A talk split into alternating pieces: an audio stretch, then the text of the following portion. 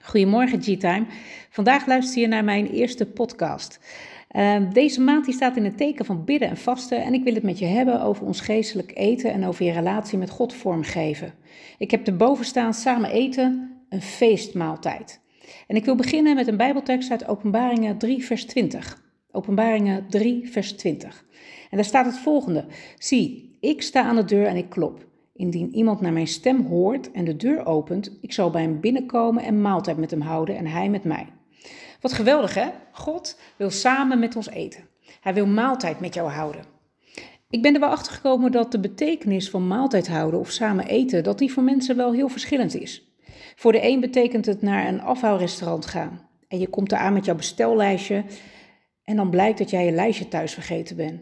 Maar die man daar bij dat afvalrestaurant, die weet precies wat jij altijd bestelt. En je bent blij verrast dat hij dat weet. En ga je toch nog met je bestelling naar huis. Voor de ander betekent samen eten of maaltijd houden naar een goed culinair restaurant gaan. Eentje met een prachtige menukaart en een aparte wijnkaart. Iets wat ik in deze coronaperiode echt wel mis hoor. Gewoon het idee dat je kunt kiezen wat jij wil en wat je lekker vindt. Dat je kan genieten van die ja, verrukkelijke gerechten en die mooie ambiance en het gezelschap. Goed glas wijn erbij. En natuurlijk ken je ook alle tafeletiketten. Maar er zijn ook mensen die buiten blijven staan. Die bijna blijven wachten tot sluitingstijd. En die wachten als het ware tot de kleedjes worden uitgeklopt in de hoop ja, dat er nog wat kruimels zijn die je kunt verzamelen. De restjes die worden weggegooid. Er zijn ook mensen die het helemaal niet waard voelen om, uh, ja, als het ware plaats te nemen aan tafel of om samen te eten. Mensen die het zich ook gewoon helemaal niet kunnen veroorloven. En vandaag wil ik stilstaan bij wat God zegt. Dat Hij maaltijd met jou wil houden. God die samen met jou wil eten. En als God dat wil, dan ja, vind ik dat wel iets heel bijzonders. Er komen ook meerdere verhalen daarover in de Bijbel naar voren. Als mensen samen eten, dan gebeurt er iets. Je deelt een maaltijd, je deelt van jezelf met die ander en er vindt een verbinding plaats. Er komt een band, er komt intimiteit. En weet je, dat is nou precies waar God naar verlangt. Hij wil met jou praten, tijd met je doorbrengen. Hij wil met je delen. Gewoon gezellig natafelen of een stevig gesprek met je voeren. Er is ook nog een belangrijk verschil tussen die keuken van God en het restaurant. Want in die keuken van God, die heeft namelijk geen menukaart. In Gods keuken is dat namelijk niet nodig. Hij zorgt voor het voedsel. En hij is ook degene die de maaltijd bereidt. Je hoeft ook niet te betalen na het eten. Nee, jij mag plaatsnemen aan tafel. Vol vertrouwen mag je plaatsnemen en uitzien naar het dagelijkse brood dat hij geeft. En ik las een mooie vertaling van het Onze Vader. Daar staat het volgende in. Geef ons heden het brood dat aansluit bij onze behoeften. God zorgt voor een uitgebalanceerde maaltijd. En sommige dagen is jouw bord overvol en zijn er een heleboel van jouw lievelingsgerechten bij. God blijft maar eten aandragen en we blijven onze broekriem een gaatje losser maken. God weet wat wij in het leven tegenkomen. De leuke dingen die je mag vieren, promotie, een nieuwe baan, een vriendschap, een jubileum. En soms staan we versteld van Gods goedheid en roept ons hart uit. U richt voor mij een dis aan voor de ogen van wie mij benauwen.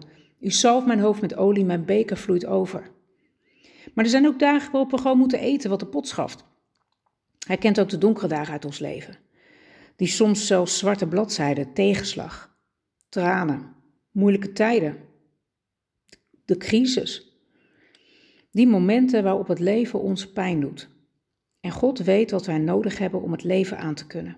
Dus zijn er ook dagen waarop er alleen maar groente op ons bord ligt. 24 uur lang wortelen, spruitjes, witlof, aubergine en andijvie. Maar God weet wat wij nodig hebben. Hij weet het wanneer wij extra kracht nodig hebben. En ook al krijg je je portie op zo'n dag, maar moeilijk door je keel, onthoud dan dat het voor je eigen bestwil is. De meeste dagen krijgen we gelukkig van allebei een beetje. Groenten die wel gezond zijn, maar niet altijd even smakelijk zijn. Fruit om van te genieten omdat je het lekker vindt. En zelfs een koekje of een snoepje, wat misschien weinig voedingswaarde heeft, maar dat wel heel erg bijdraagt aan hoe wij ons vaak voelen als mensen. Het is allemaal belangrijk. En het mooie is, het komt allemaal van God. In Romeinen 8, vers 28 staat het volgende. We weten nu dat God alle dingen doet medewerken ten goede voor hen die God liefhebben, die volgens zijn voornemen geroepen zijn. En in Filippenzen 4, vers 12 staat het volgende. Wij moeten leren wat Paulus heeft moeten leren. En hij zegt daar heel mooi: Ik weet wat armoede is en ik weet wat overvloed is. In elk opzicht ben ik ingewijd, zowel in verzadigd worden als hongerlijden, zowel in overvloed als gebrek. Dus de volgende keer, als er weer andijvie op je bord ligt terwijl jij trek had in appeltaart, bedenk dan wie die maaltijd heeft bereid. Als jij het voedsel maar moeilijk door je keel krijgt, praat er dan eens over met God. Weet je wat mooi is? Jezus deed dat ook. In die tuin van Gethsemane reikte de vader hem de beker van het lijden aan. En deze was zo bitter en vies dat Jezus hem eigenlijk wilde teruggeven aan de hemel. En hij zei: Mijn vader, als het mogelijk is, laat deze beker dan naar mij voorbij gaan. Maar niet mijn wil, maar uw wil geschieden. Jezus kreeg in zijn leven op aarde te maken met zoveel moeilijke situaties. En uiteindelijk kostte het hem zijn leven. Het mooie is, met Gods hulp heeft hij het wel gedaan. Met Gods hulp kun jij het ook. Want hij wil heel graag maaltijd met jou houden. En ik wil met je kijken naar uh, Lucas 14. Want daar vertelt Jezus een verhaal. Toen iemand van de andere mensen aan tafel dat hoorde, zei hij tegen Jezus: Wat heerlijk als je aan tafel mag gaan in het koninkrijk van God. Maar Jezus zei tegen hem: Iemand ging een grote feestmaaltijd houden. Hij nodigde veel mensen uit. Toen alles klaar stond, stuurde hij een dienaar naar de gasten om te zeggen: Kom, want de maaltijd staat klaar. Maar geen van de gasten wilde komen. De eerste man, waar de dienaar kwam, zei: Ja, weet je, ik heb gewoon een akker gekocht en ik moet die nu gaan bekijken. Zeg maar tegen de heer dat het me spijt, maar dat ik gewoon niet kan komen. De volgende zei: Ik heb tien ossen gekocht en ik moet nu kijken of het goede dieren zijn. Zeg maar tegen de heer dat het me spijt, maar dat ik niet kan komen. Weer een ander zei: Ja, ik ben net getrouwd hoor, ik kan echt niet komen. De dienaar ging terug en vertelde het aan zijn heer. Die was woedend en hij zei tegen zijn dienaar: Ga onmiddellijk naar de straten en stegen van de stad. Haal daar de bedelaars, de verlamden en de blinden op en breng ze hier. Toen de dienaar terugkwam, zei hij: Heer, ik heb gedaan wat u heeft bevolen, maar er is nog steeds plaats aan de tafel. De Heer zei tegen hem: Ga dan naar de wegen en paden buiten de stad. Zeg tegen de mensen daar dat ze naar mijn feest moeten komen, want mijn huis moet vol zijn. Want ik zeg je, de gasten die het eerste waren uitgenodigd, zullen niets van mijn maaltijd krijgen. Dit staat in Lucas 14 vanaf uh, vers 15. Dus het gaat hier over een feestmaaltijd die is voorbereid. Ja, je hebt het dan eigenlijk over het eeuwig leven, waarvoor we eigenlijk allemaal zijn uitgenodigd. En als jij ja zegt tegen Jezus, dan krijg je het eeuwig leven. We zijn allemaal uitgenodigd. En by the way, jij, als jij nu luistert, ook jij bent persoonlijk uitgenodigd voor dit feest. Er is één maar om bij dat feest aan te schuiven. Er is één manier. En dat is door Jezus. Als je Hem aanneemt, mag je komen naar het feest. Hij stierf voor ons, voor ons allemaal, voor onze zonden. En jij, jij hoort erbij. Jij mag komen. Jij bent uitgenodigd.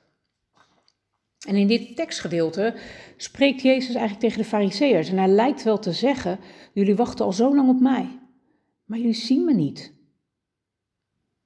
Het lijkt alsof ze het missen. Maar weet je wat het mooie is? Jezus die weet dat het evangelie voor iedereen is. Iedereen mag komen. En hij zegt, degene voor wie ik gekomen ben, die wijzen mij af. Maar ik nodig iedereen uit. Dus terwijl jij je excuses bedenkt waarom je niet kunt komen naar de feestmaaltijd die ik voor jou heb bereid, kijk eens, ik heb de uitnodiging nu opengesteld voor anderen. En iedereen mag komen. En dit vind ik eigenlijk zo'n mooi beeld van de koning van de hemel die aankomt en hij ziet jou. Of je nu in een heel mooi huis zit, of dat je in een afgelegen steegje loopt en je afvraagt wat je in hemelsnaam met je leven moet doen. Of je nu gebroken bent of ziek, waar je ook bent. Jezus komt daar waar je bent en hij zegt je bent uitgenodigd voor het feest. Dus, tada, er is een feestmaaltijd georganiseerd en jij bent uitgenodigd. En je hoeft alleen maar ja te zeggen, de maaltijd staat klaar. Het is geen McDonald's drive, want de koning van de hemel hoeft jou niet een aantal keuzes te geven. Hij weet precies wat jij nodig hebt. Hij weet precies wat je nodig hebt om gezond te zijn. Hij weet precies hoeveel je nodig hebt om niet propvol te zitten, zodat je je niet meer kunt bewegen of ook nog maar iets gedaan kunt krijgen. Hij weet precies wat jij nodig hebt en hij heeft dit feest georganiseerd. En hij nodigt iedereen aan zijn tafel. Weet je wat grappig is? Hij weet ook naast wie jij gaat zitten. Hij weet wat je vervelend vindt aan die persoon of wat je irriteert. Weet je wat? Jij gaat helemaal niet over de uitnodigingen. Het enige wat hij van jou vraagt is om ja te zeggen met jouw leven tegen zijn uitnodiging. En als je daar zit, kijk dan eens goed rond naar wie er allemaal aan tafel zitten. En besef dan dat God ons allemaal een plek heeft gegeven, terwijl we het geen van allen echt verdienen. Het is genade. En het is onze taak om van elkaar te houden zoals God van ons houdt. Afgelopen week moest ik heel erg denken aan uh, Spreuken 27. Daar staat, uh, staan twee teksten. Eén tekst is zoals ijzer met ijzer scherp wordt gemaakt, zo schermt de ene mens de andere.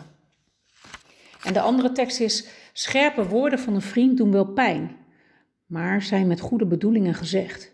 Maar een vijand omhelst je zonder dat hij het meent. Staat in Spreuken 27, vers 6 en vers 17.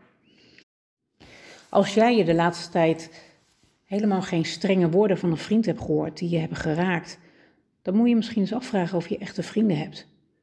Dan heb ik het natuurlijk niet over hatelijke woorden of vrede woorden om iemand af te kraken. Maar als jij merkt bij jezelf dat je je inhoudt om iets terug te geven, waarvan je weet dat Gods geest je eigenlijk vraagt om iets te zeggen tegen een vriend die deel uitmaakt van jouw leven, of je broers en zussen met wie je verbonden bent door Christus. Als dat het geval is, dan moet je er echt mee naar God.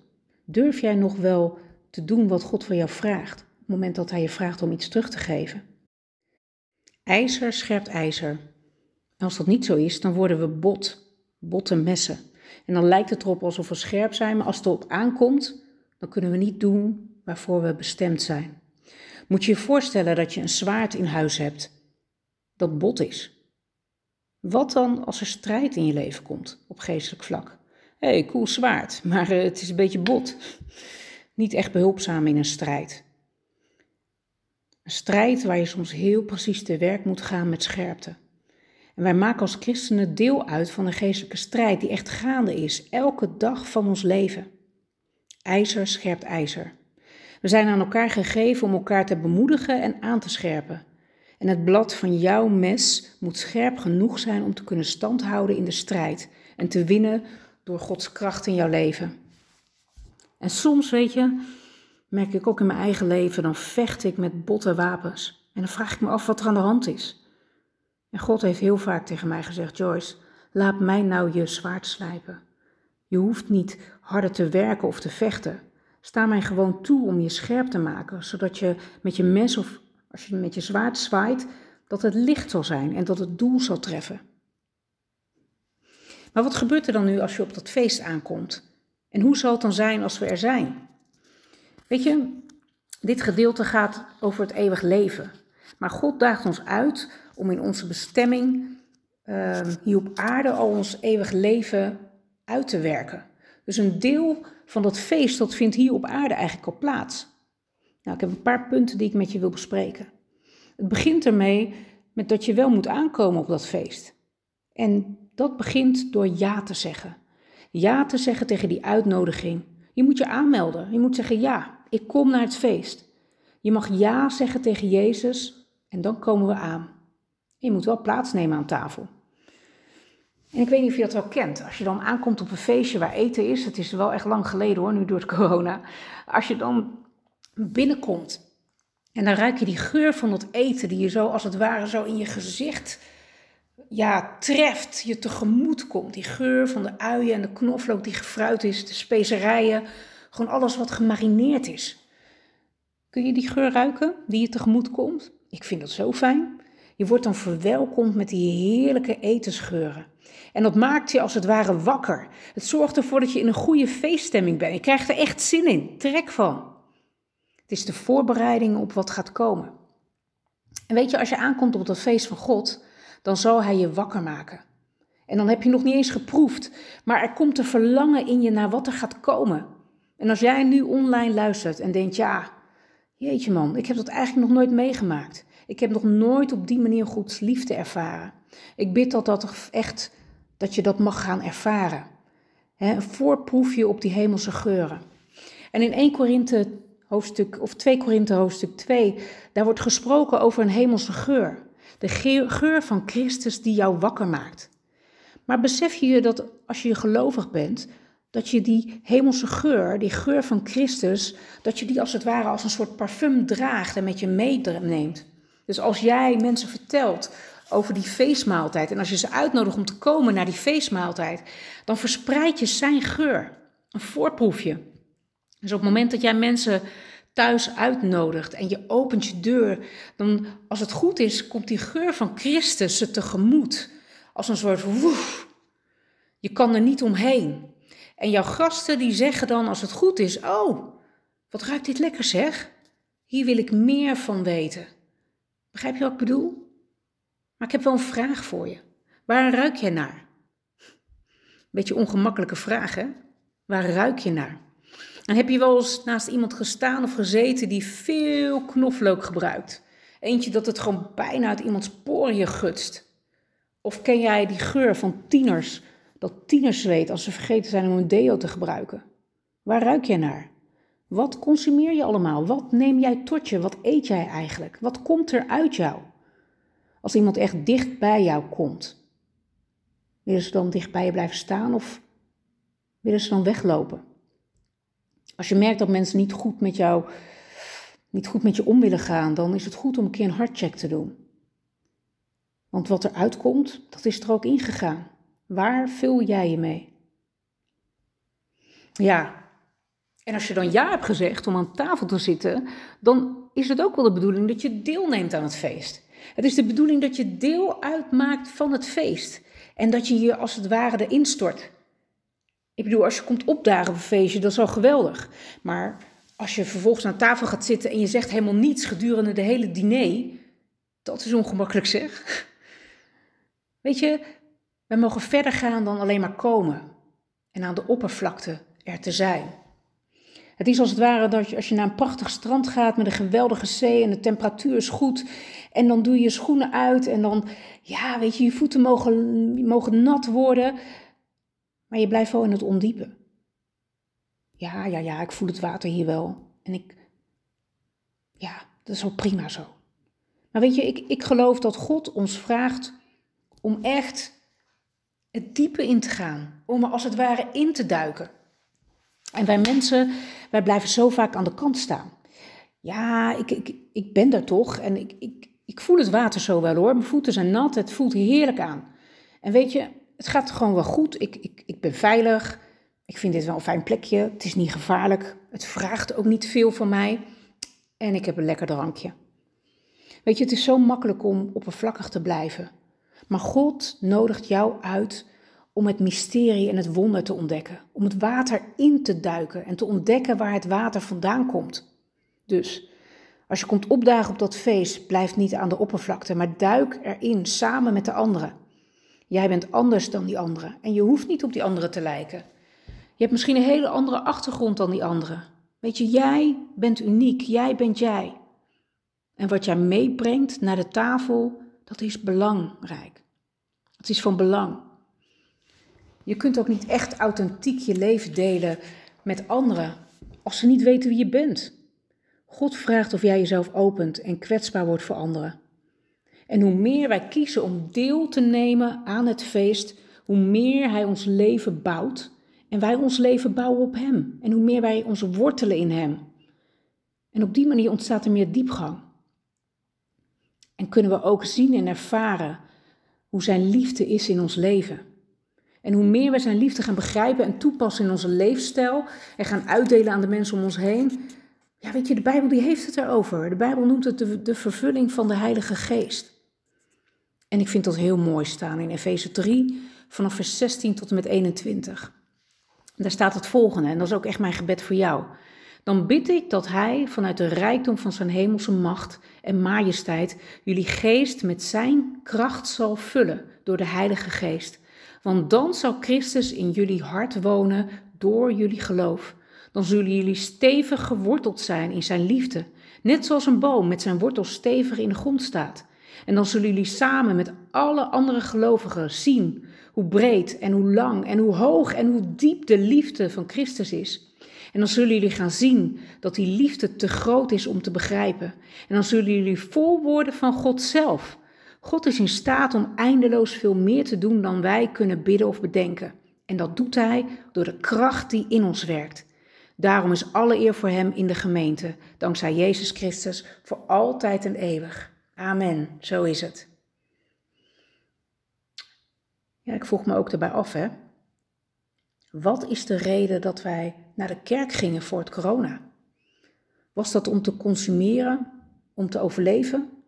Of was het om te consumeren om bewust te groeien, bloeien en vrucht te dragen in je leven? En dit is eigenlijk het laatste stukje wat ik wil delen. Wij groeien in liefde, we groeien in blijdschap en we groeien in moeilijke tijden. We groeien in tijden van chaos en we groeien in complexe omstandigheden waar we ons in bevinden. Welk seizoen jij je ook bevindt en ik me ook in bevind, er is altijd wel iets waar we van kunnen leren of in kunnen groeien. En als gelovigen zal de liefde van God ons leven opbouwen, ook al is het niet altijd meteen zichtbaar. Groeien betekent dat dat wat je aangereikt krijgt aan tafel, dat je dat tot je neemt, dat het je versterkt en dat, je dat het je verzadigt en verandert. En als jij eten eet dat goed voor je is, dan bouwt het je lichaam op. Het voedt je lichaam. En je lichaam reageert erop. En je lichaam kan doen waarvoor het is gemaakt. Als jij een hele week lang alleen maar donuts eet, dan zul je heel slecht voelen. Hoe lekker het ook klinkt, die donuts. Er is één manier om te groeien. En dat is als je aan tafel zit. En dat is wel als je aan de juiste tafel zit. Als je aan de goede tafel zit, dan zal het je helpen om te groeien, te bloeien en vrucht te dragen. En als jij je misschien moe en lusteloos voelt, alsof er iets niet goed is, misschien is het wel zo dat je aan de verkeerde tafel hebt gezeten met het verkeerde voedsel. Ga niet elke keer naar de kindertafel met de macaroni, met kaas en de kipnuggets die daar zijn. Dat is echt geweldig hè, als je nog een kind bent. Dus dat is prima als je geestelijk nog een kind bent. Maar als je groeit en ouder wordt, realiseer je dan dat je lichaam meer nodig heeft. Weet je, als wij groeien, dan gaan wij steeds meer beseffen dat het van belang is dat we de juiste voedsel consumeren. En dat we onszelf een bepaalde discipline moeten aanleren. Hé, hey, wacht eens even, dit is niet mijn tafel, dit is mijn tafel. Dit is de maaltijd die God voor mij heeft bereid en ik zal groeien, bloeien en vrucht dragen. Ja, en tenslotte, daar zitten we dan, samen aan tafel als G-Time, als eenheid. Allemaal persoonlijk uitgenodigd door God. Moeten we het dan altijd met elkaar eens zijn om samen op te trekken aan tafel? Nee. We zijn verschillend en we mogen verschillen in mening van elkaar. God accepteert ons wel. Maar weet je, hij draagt ons ook op om elkaar lief te hebben en te accepteren. Dat is echt een opdracht. En als G-Time willen wij een gezonde kerk zijn waar je authentiek mag zijn. En ook als jij naast iemand zit die anders is dan jij en waar jij het niet helemaal mee eens bent, ja, weet je, we zijn aan elkaar gegeven. We zijn allemaal uitgenodigd voor dat feest. En weet je wat ik zo bijzonder vind? We hebben ook allemaal wat van God gekregen om mee te nemen naar het feest en om dat te delen met elkaar. Amen. Nou, dit was mijn eerste podcast. Ik hoop dat je er wat aan hebt gehad en dat het je uitdaagt om dieper te gaan met God en om te groeien en te ontwikkelen, zodat je meer en meer tot het doel mag komen wat en het plan mag komen dat God met jouw leven heeft. Ik wens je een fijne week toe. Groetjes, Joyce.